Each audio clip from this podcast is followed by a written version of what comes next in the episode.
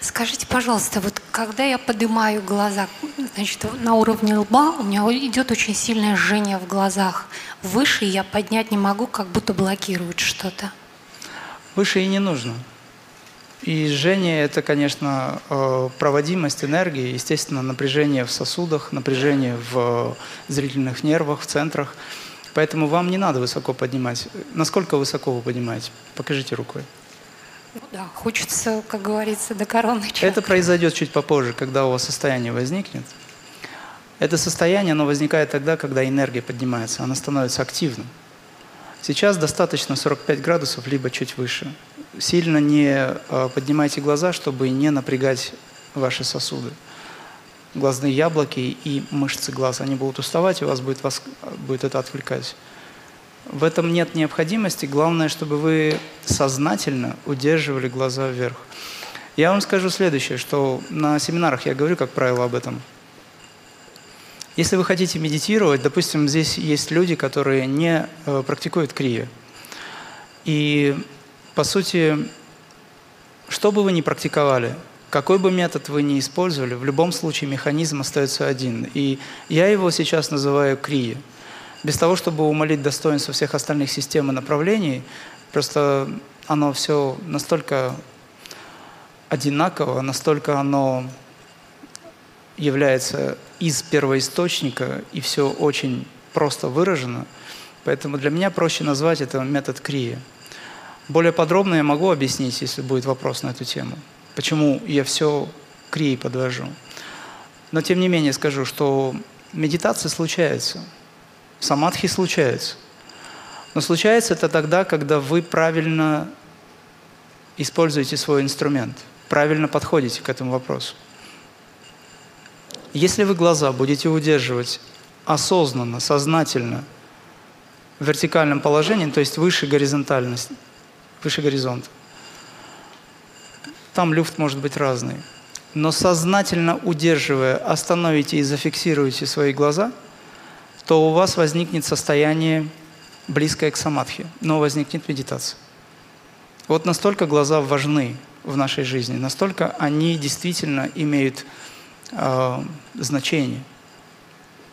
И вам легче будет отключить все остальные органы чувств. У нас есть пять органов чувств. Зрение, слух, обоняние, осязание, вкус. У нас гораздо больше органов чувств нежели пять. Но пять, с которыми мы знаем, с которыми более-менее знакомы. И если говорить о том, что нам нужно войти в состояние за пределами эго личности, то надо отключить эго личность.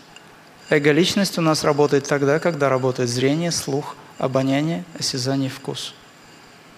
И если мы хотим выйти за пределы, повторю, мы должны войти в состояние пратихара. Для этого мы глаза поднимаем вверх, язык отводим назад – Особые нервы, которые связаны с отделами центра мозга, они включают механизмы, которые позволяют нам войти вглубь себя. И это путешествие внутрь себя. Поэтому самым лучшим путешествием является не гималайское путешествие на Кайлас, а путешествие на Кайлас, которое находится внутри вас. Это область шишковидной железы, продолговатого мозга, это все те зоны, которые мы считаем высокогорьем, где присутствует таинство. И если кто-то хочет найти действительно Шамбалу, то ее надо искать внутри себя. Найдете внутри, она внешне сама проявит себя. Хорошо, еще вопрос. Хотелось бы от вас услышать э, это дыхание, которое вы озвучиваете, как правильно дышать, ну, диафрагму э, как бы держа. Да. Это постоянно нужно себя контролировать вот этим дыханием или как часто? Потому что это все отключается, естественно. Однажды Благодарю.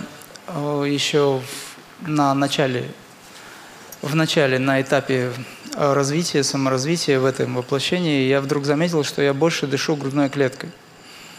Я понял, что нужно дышать животом. Тогда я сделал несколько сознательных вдохов животом, то есть шарик надул и сдул, образно говоря, да? Надул несколько раз и расслабил. И приказал своему животу дышать всегда теперь таким образом. Это нужно для того, чтобы ваша диафрагма работала. Она должна двигаться. Это связано с апаной и праной, поэтому дышать надо животом в обычной жизни. Есть обратные формы дыхания, где вы дышите внутрь себя, это вдох и выдох наружу. Это обратная форма дыхания. Они применяются в некоторых пранаямах. Это не для всех и не всегда. В основном желательно, если вы будете, правильнее было бы, если вы дышали животом, мужчины в основном могут животом, женщин подключается еще межреберное дыхание, у них такая конституция. Но это будет все равно, что вы дышите животом. Тогда ваша прана будет циркулировать, и апана будет встречаться с праной. Таким образом, вы будете, если вы правильно дышите, будете выводить токсины, информационные токсины, все будет правильно в организме. Желательно, чтобы в этот момент вы позвоночник держали ровным, если вы сознательно практикуете дыхание. Дайте себе указание, что вы с этого момента будете дышать животом.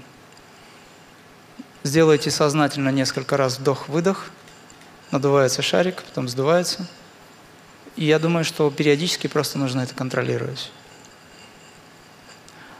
Дыхание – это наша жизнь.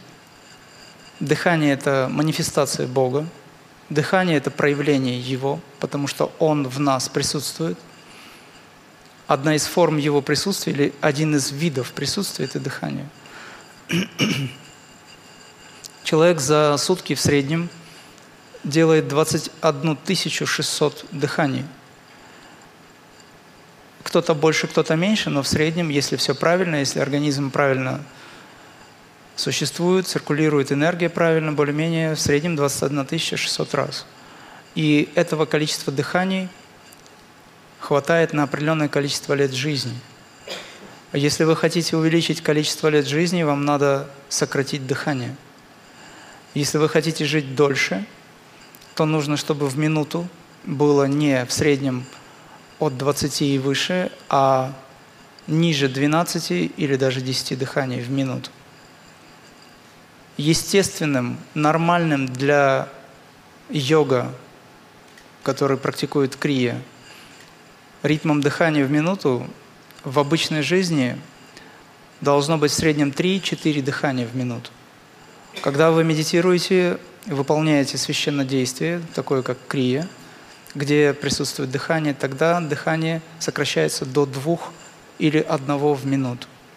Это в практике. И такое дыхание продлевает жизнь и, естественно, ускоряет эволюцию. Потому что есть еще внутренняя работа. В обычной жизни специально заставлять себя не дышать не нужно. Это должно быть естественным образом, тогда, когда вы выполняете пранаямы. Постепенно СО2 накапливается, углекислота, выводится все то, что необходимо вывести из организма, и ваше тело становится чище, легче, легче податливее, скажем так, моложе, сильнее. И вы почувствуете, что вам не нужно столько количества дыхания в минуту, потому что шлаков и токсинов меньше, выжигать нечего. Когда в кузне кузнец хочет, а, скажем, работая с металлом, увеличить огонь, он раздувает меха. Помните такое? Тогда угли начинают давать больше жара, образно говоря, огня больше, но они изгорают быстрее. Поэтому меха раздувать нужно сознательно и знать, для чего вы это делаете. Но мы раздуваем свои меха именно тогда, когда мы неправильно питаемся, когда стрессуем, когда много думаем. В общем, когда на все сто используем все свои пять органов чувств неправильно – ну или некорректно, тогда наше дыхание, оно учащается. Учащенное дыхание – это сокращение жизни –